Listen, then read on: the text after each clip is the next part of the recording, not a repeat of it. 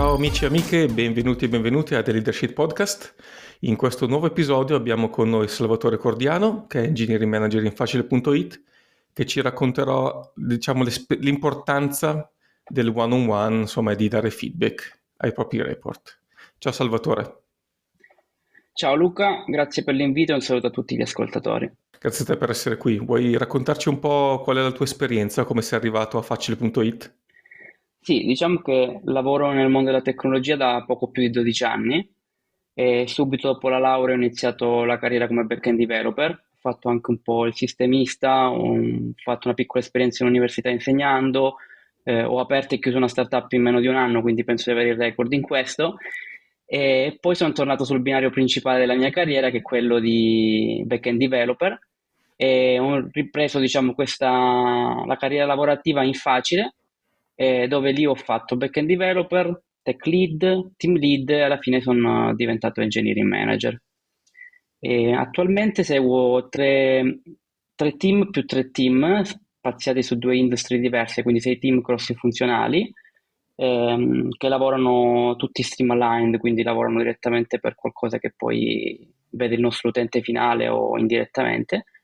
Quindi sono circa 25 persone che seguo direttamente o indirettamente su queste due industrie che ti dicevo, che sono il mondo insurance e il mondo utilities. E hanno anche tipologie di clienti completamente diversi perché sono l'una spostata sul mondo business to business e l'altra sul mondo business to consumer. Grazie mille. E qual è il tuo day to day? Allora, il day to day è sempre un po' complicato da raccontare perché Principalmente è caratterizzato da meeting, visto che siamo tutti full remote, quindi sostanzialmente lavoriamo sempre non vicini gli uni agli altri come si faceva un po' di anni fa, però ci sono dei, diciamo, dei momenti classici che, rac- che, raccontano la mia giornata, che comprendono la mia giornata sempre, sono la, l'inizio della giornata e la fine della giornata, dove sicuramente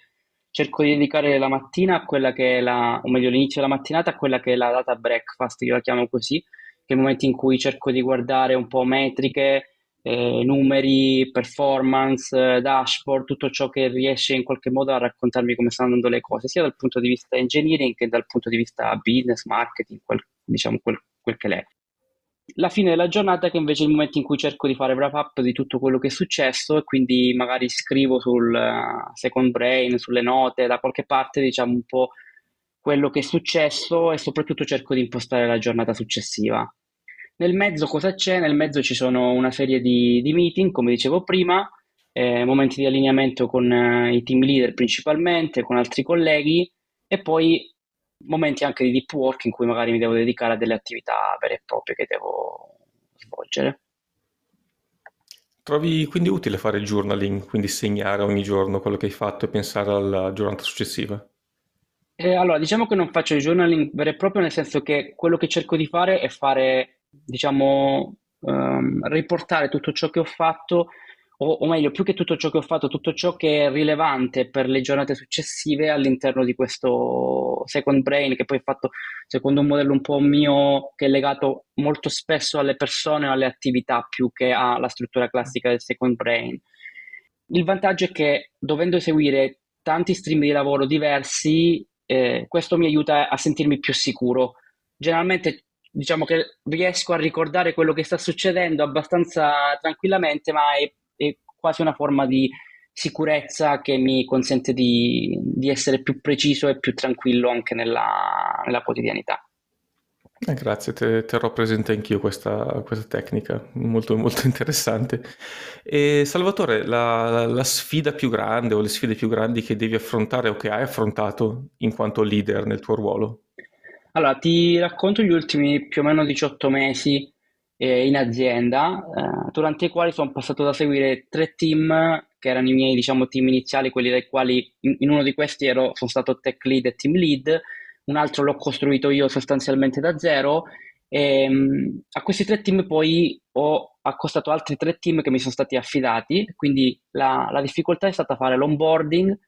eh, su una industria completamente differente, mantenendo vecchio, la vecchia mole di lavoro, quindi mantenendo i vecchi team, e la difficoltà più grande è stata quella di farsi conoscere, di costruire la fiducia, eh, di entrare e capire le logiche di business, di identificare quelle che possono essere le opportunità tecnologiche e tutto questo nel mentre seguivo ciò che diciamo mi apparteneva da più tempo, ma nello stesso tempo anche facendo un, un MBA all'università, quindi è stata un po' la complessità di mettere tante cose contemporaneamente e eh, doverci dedicare tanta attenzione. E hai trovato un modo, diciamo, efficace per gestire tutte queste cose insieme o semplicemente l'hai fatto e basta? Diciamo che l'ho fatto e basta. Eh, diciamo col senno del poi alcune cose probabilmente le avrei potute fare diversamente, però tracciando anche il bilancio e anche i feedback che mi arrivano da parte dei ragazzi e dei team in generale e anche l'esito del, del, del, del percorso universitario, devo dire che mi posso ritenere soddisfatto. Ecco.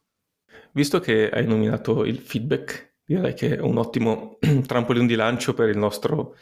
uh, main topic, ecco, quindi uh, volevamo parlare dell'importanza del one-on-one. Vuoi dirci qualcosa a riguardo? Allora, è uno dei tool che io all'inizio ho sempre sottovalutato, soprattutto perché pensavo che fosse qualcosa di quasi must have del, del manager. No, in realtà poi mi sono reso conto che è un team, un tool estremamente potente estremamente utile, estremamente sottovalutato e io pri- per primo ho fatto questo errore. E la, la, cosa tipicamente che mi succedeva è quella di non dando questa importanza a questo strumento, di non strutturarlo, eh, non eh, considerare il fatto che per esempio non mi presentassi a un one-to-one io o uno dei ragazzi e fosse qualcosa di grave, tra virgolette, cioè qualcosa per il quale devi in qualche modo eh, trovare una soluzione, cioè vuol dire semplicemente ripianificarlo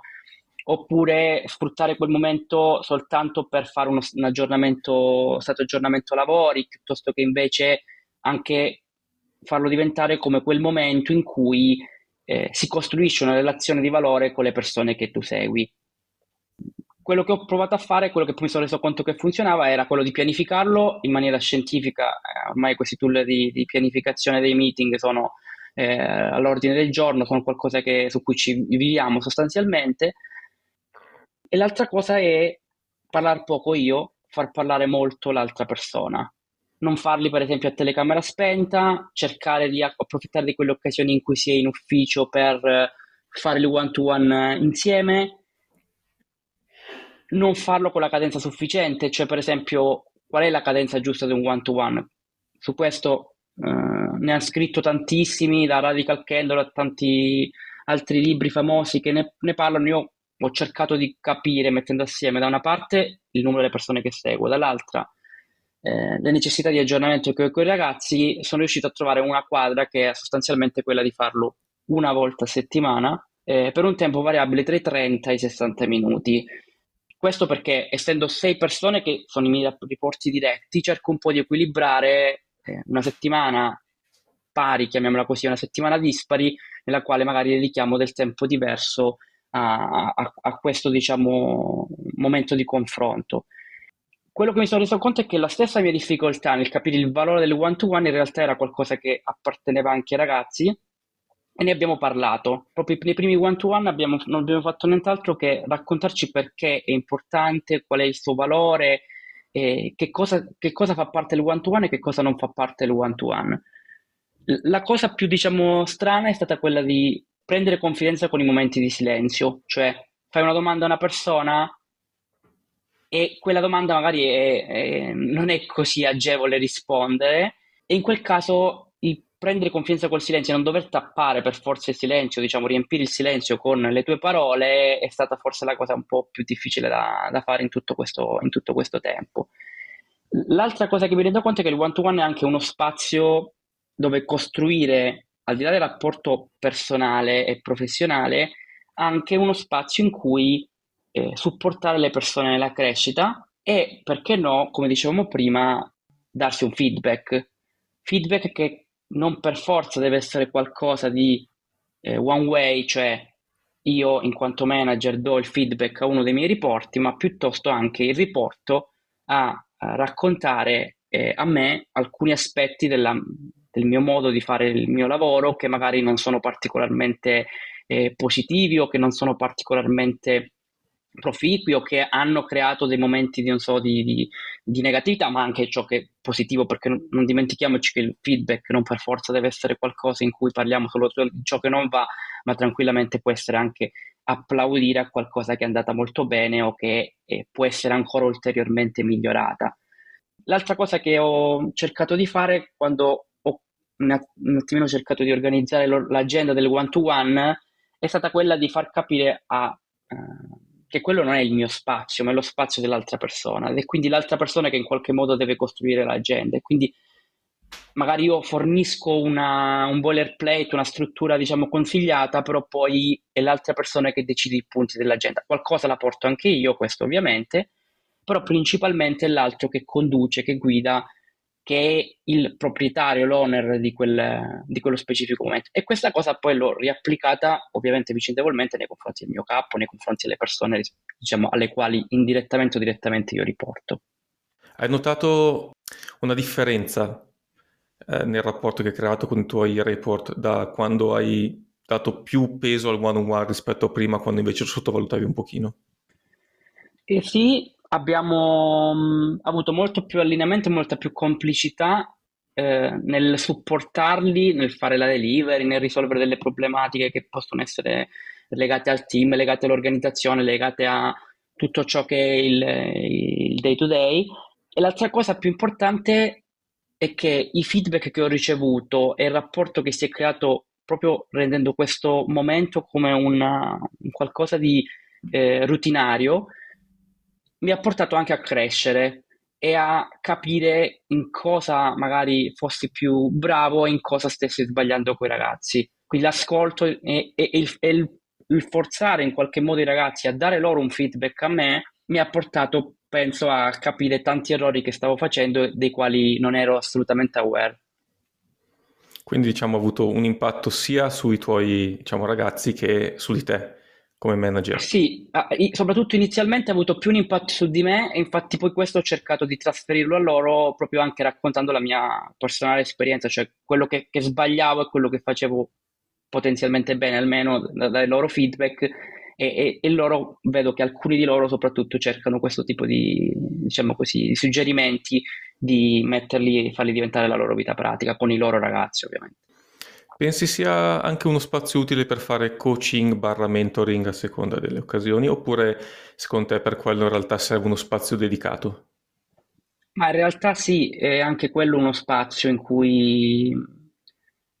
da manager essere anche un po' coach, essere supportivo nei confronti del, de, degli altri leader, perché alla fine anche altri, le altre persone che seguo direttamente sono de, degli altri leader a loro volta. E, ehm, è ovvio che però degli spazi dedicati, soprattutto per chi per la prima volta si accinge a fare questo tipo di ruolo, possono essere, diciamo, qualcosa di, di molto utile. E in tal senso io ho, ho sperimentato soprattutto recentemente una, una, iniziativa che chiamo Organizational Kata, che ricorda un po' i kata, quindi un po' il dojo in cui tu sostanzialmente fai wax on, wax off, quindi metti la cera, togli la cera e cerchi in qualche modo di eh, prendere dei casi pratici di, di, di, quotidianità, di attività del manager e provi a farglieli mettere in pratica. Ovviamente in alcuni casi è estremamente difficile, in altri casi è, è tutto molto più semplice, soprattutto quando magari attraverso quello vuoi dare un, indirettamente un feedback ai ragazzi su qualcosa che hai visto succedere che magari poteva essere fatto in un modo diverso. Qualche diciamo, uh, consiglio su come gestire al meglio un, un one-on-one remoto piuttosto che in presenza? Allora, ehm, la cosa che, che, cerco di fare è di avere, essere sempre da un posto tranquillo, quindi non essere preso di, dal momento di fretta, perché col fatto che magari a volte eh, il lavoro smart ci consente di farlo nel mentre stiamo facendo altre cose, no? Ecco, il one-to-one invece è un momento dedicato, un momento in cui ci vuole la massima attenzione su quello che ti stanno dicendo, è meglio a volte non farlo piuttosto che farlo ed essere distratti da, non so, Slack di turno o le mail o il pensiero essere altrove. Quindi se riesci ad essere concentrato in quel momento esattamente come se fossi in presenza,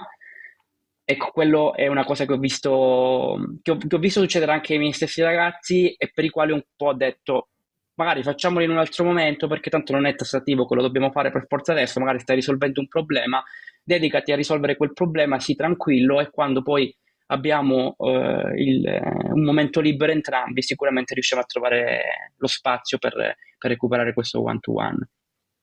L'altra cosa è che ovviamente tu, allora io mi sforzo a tenere sempre la telecamera accesa praticamente in tutti i meeting, quindi difficilmente, anche se sono in un posto non particolarmente agevole, tengo la telecamera spenta, eh, perché comunque la gestualità, l'espressione del volto, le, le, le emozioni, la, la, lo stato d'animo si riesce a leggere un po' anche da tutto quello che è ehm, diciamo, la postura, l'atteggiamento, lo sguardo della, della persona. Queste diciamo, sono le, le, le, due cose che mi sento un po' di, di raccontare del, del one-to-one da remoto. Parlavi prima di creare fiducia, creare questo rapporto di fiducia tra il, tra di te, il manager e i tuoi report. Cosa, cosa può aiutare a creare fiducia durante un one-on-one? Sicuramente l'ascolto già di base è un, un primo, diciamo, elemento importante. Il voler comprendere eh, le ragioni di, di qualcosa che ti viene detto, il voler comprendere le cause di qualcosa che è successo, ma nello stesso tempo anche il voler dimostrare di eh, su voler supportare quella persona, voler aiutarla nella crescita, voler aiutarla nell'affrontare quella difficoltà che ha. E questa cosa cambia molto se tu la fai una tantum oppure in maniera consistente e continua tu dimostri di eh, tenerci a quella persona, di tenerci alla sua crescita e di volerlo fare non in occasione del, solo del feedback di, di, performance, del momento di performance che c'è due volte l'anno, ma anche nel, nella quotidianità eh, nel voler ascoltare a volte anche delle situazioni personali che intervengono ovviamente su quello che è il lavoro e la, la, la professionalità della persona. Il, il, volersi anche scambiare una confidenza piuttosto che un racconto della vita quotidiana che esula dal, dal lavoro. Quindi la fiducia io credo che sia qualcosa che uno di default debba dare nel momento in cui inizia un rapporto e poi la si debba continuare a coltivare. È qualcosa che può venire meno molto facilmente, ma eh, devi iniziare con dare fiducia e devi poi costruire la fiducia che è qualcosa di reciproco, cioè tu nei confronti degli altri e gli altri nei confronti tuoi.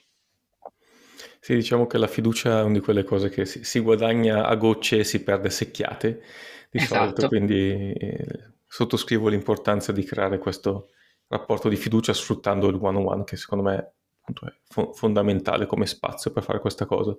Hai mai avuto qualche one-on-one un po', diciamo, difficoltoso per qualche ragione? Sì,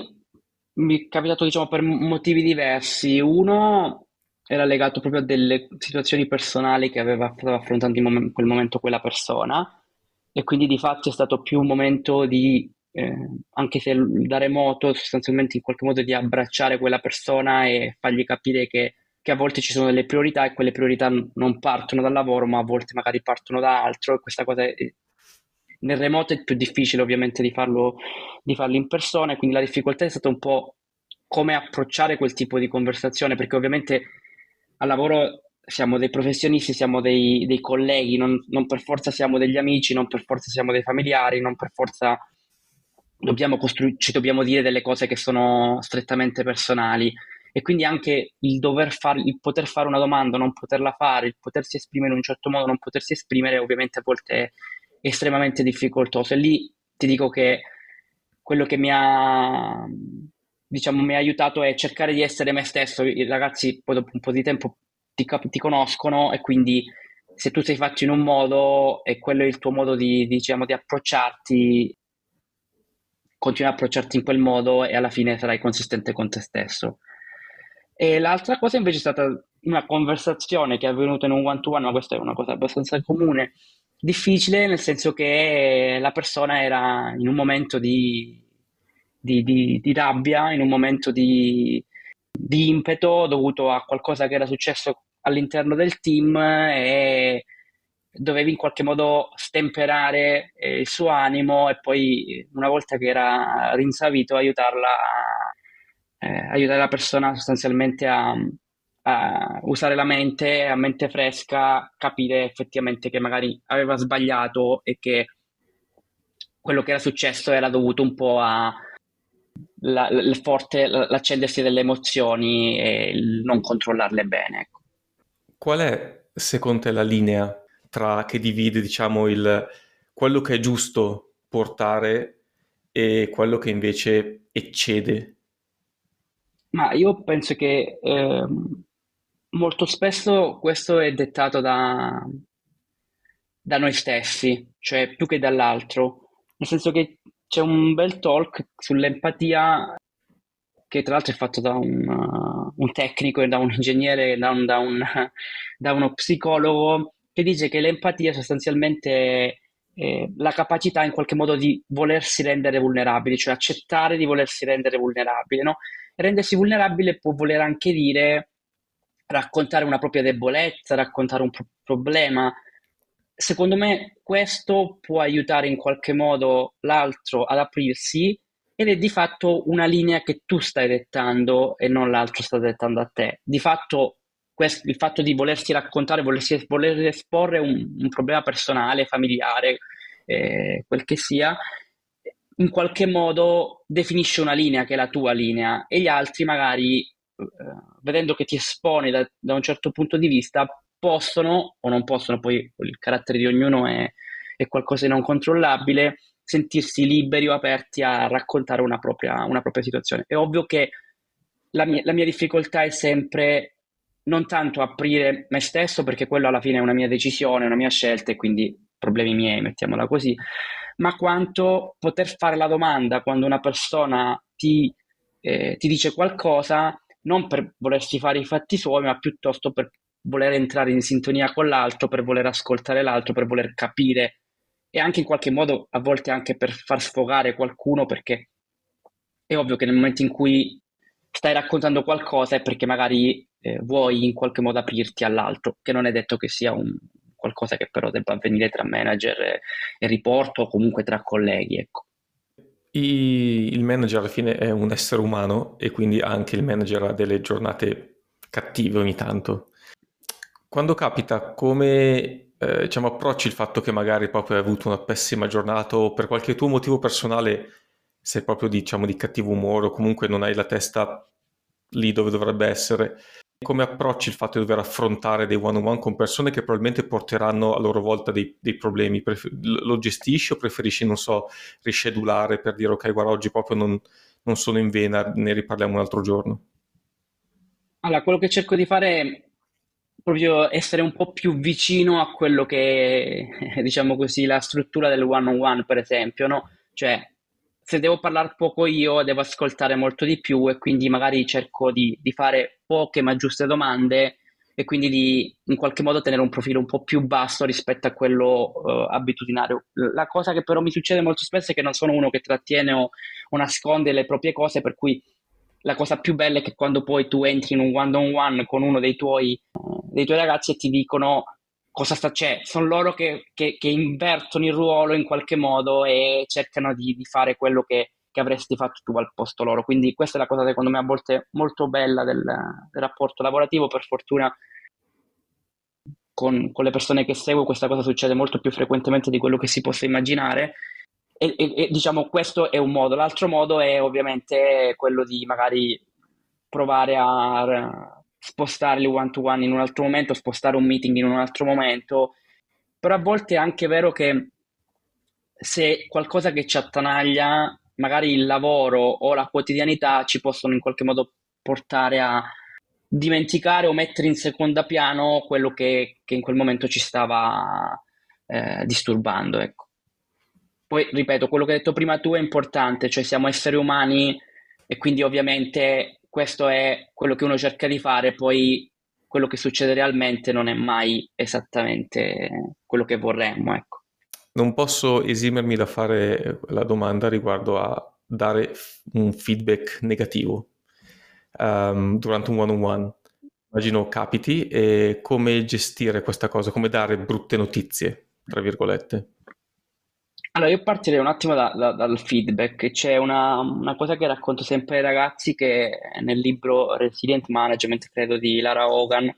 ehm, le racconta come l'equazione del feedback. A me piacciono, essendo un ingegnere ovviamente un po' una deformazione legata alla matematica, quindi ovviamente l'equazione mi ispira come qualcosa di magico, in realtà non è niente di particolare se non l'osservazione del comportamento, l'impatto del comportamento e poi una domanda, una richiesta. Secondo me il fatto che il feedback sia positivo o sia negativo deve comunque essere composto da questi elementi. L'altra cosa importante è che piuttosto che focalizzarsi su quello che è successo, perché il feedback comunque deve essere legato a qualcosa che è successo e non a sei bravo, sei cattivo, ma in quell'occasione quel, quella, quella, task, quel, quella attività non è stata fatta bene perché è successo questo, questo e questo, l'aspettativa era diversa. Quindi piuttosto che focalizzarsi sull'episodio o quello che è successo, proviamo a focalizzarci su cosa possiamo fare per andare oltre, per diciamo migliorare quella che è la performance o migliorare quello che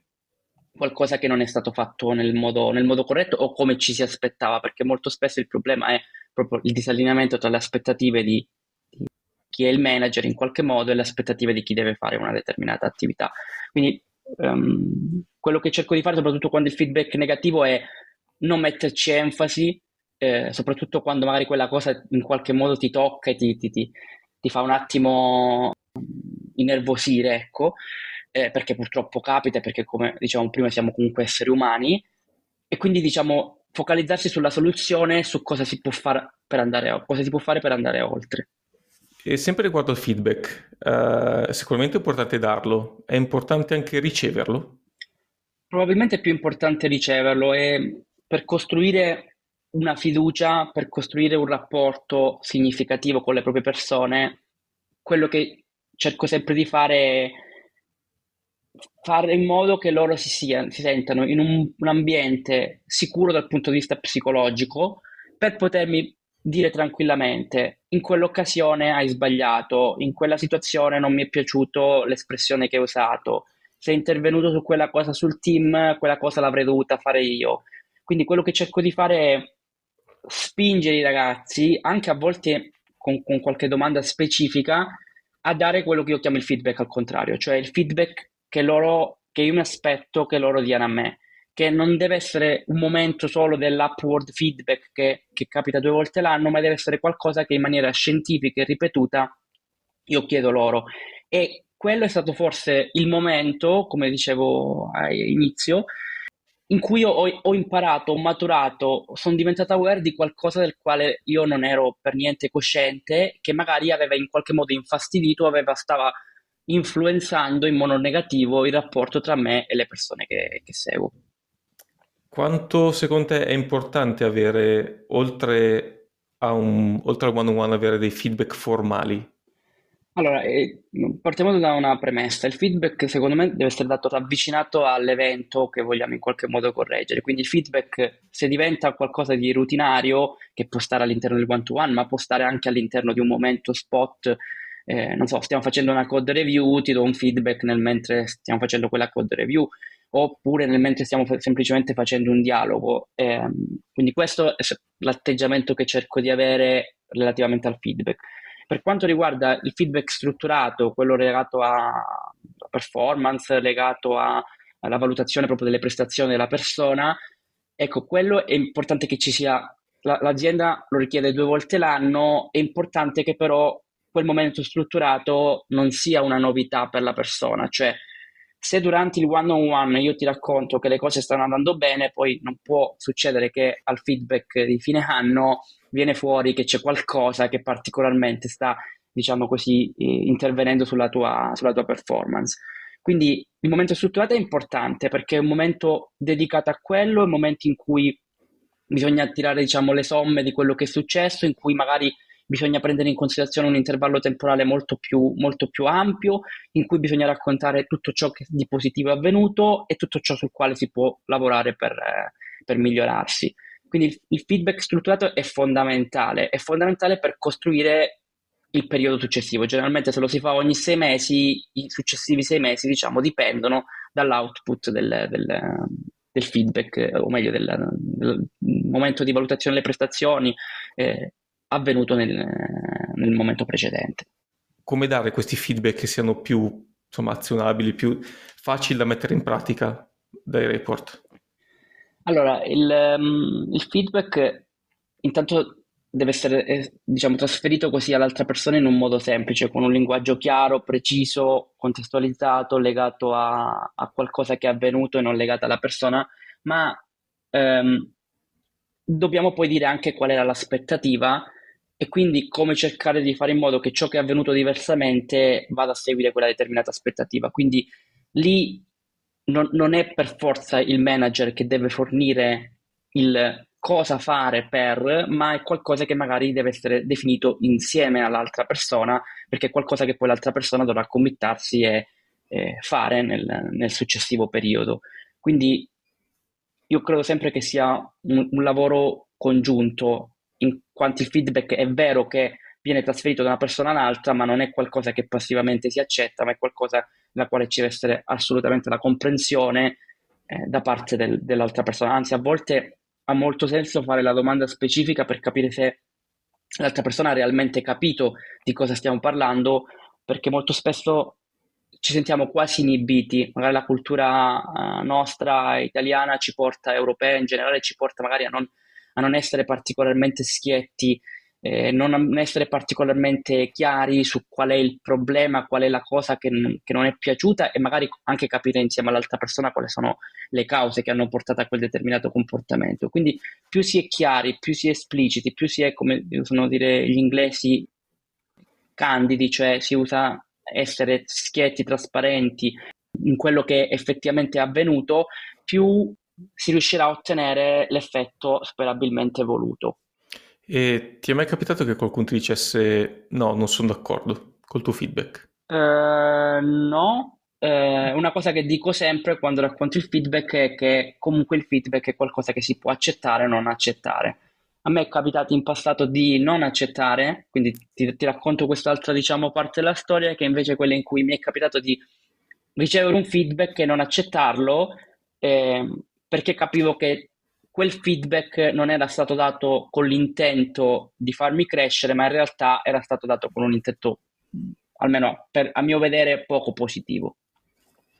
Ecco, in quel caso tu non hai accettato questo feedback, come hai detto semplicemente no, non sono d'accordo, oppure hai anche argomentato perché non eri d'accordo? Allora, intanto è un feedback che non è arrivato per fortuna dal mio capo, da chi è stato il mio capo in passato, quindi è qualcosa che è arrivato, diciamo, come se, se, se vogliamo usare il termine tecnico, è un, un, feedback a 360, quindi un feedback arrivato da una persona, diciamo, vicina, ma non direttamente collegata a me. Io ho spiegato che la mia, diciamo, uh, idea e la mia, era qualcosa che interessava il mio, il mio modo di fare, di considerare la leadership, il mio modo di considerare il mio ruolo all'interno dell'azienda e... Ehm, c'era una diversità proprio di, eh, di visione di qual è il ruolo e ovviamente il ruolo che mi si raccontava era molto più di quello di qualcuno che tenesse il pugno duro sulle cose e non è il mio modo di fare leadership, per cui non mi sono potuto riconoscere, ho spiegato che il mio modo di, di, diciamo, di approcciarmi con le persone è, è, diverso, che ritengo che stia avendo dei, dei risultati suffic- almeno sufficienti e che quindi eh, non a volte, eh, sfor- diciamo così, spremere o stressare le persone è il modo con cui si possono ottenere dei risultati. Salvatore, qualche consiglio per eh, leader attuali o aspiranti tali? Allora, una delle cose che, mm, che mi sento di dire, e dico anche ai, ai, miei ragazzi, è che non bisogna mai avere eh, l'invidio o in qualche modo la gelosia delle proprie persone, del fatto che siano più brave o che riescano a fare delle cose che magari tu non sei in grado di fare. Perché avere un gruppo di lavoro in cui ci sono persone più brave di te, che riescono a fare quello che fai tu, ma anche meglio, probabilmente è solo un vantaggio per tutti. E in realtà è anche una soddisfazione, perché un manager che vede crescere le proprie persone non deve fare altro che incoraggiarle, sostenerle e credo che la soddisfazione più grande sia quella di vederli diventare eh, dei leader migliori di quello che sei tu e promuoverle è un'ulteriore, diciamo così, gratificazione che indirettamente ottieni. Quindi il non essere gelosi, il non essere invidiosi, il non essere in qualche modo... La, la gelosia è una cosa molto problematica, soprattutto perché si, si ritiene di essere messi in, in cattiva luce perché una persona sotto di te è, è, più brava di te, ma questo è esattamente il contrario di, di, di, quello che dobbiamo fare, perché quello che dobbiamo fare è invece avere persone che sappiano fare il loro lavoro in modo migliore del proprio. Bene, Salvatore, ti ringrazio tantissimo per eh, Grazie tutto te, quello Luca. che hai condiviso e per i tuoi consigli. Io vi saluto, ci vediamo fra due settimane, di mercoledì, a The Leadership Podcast.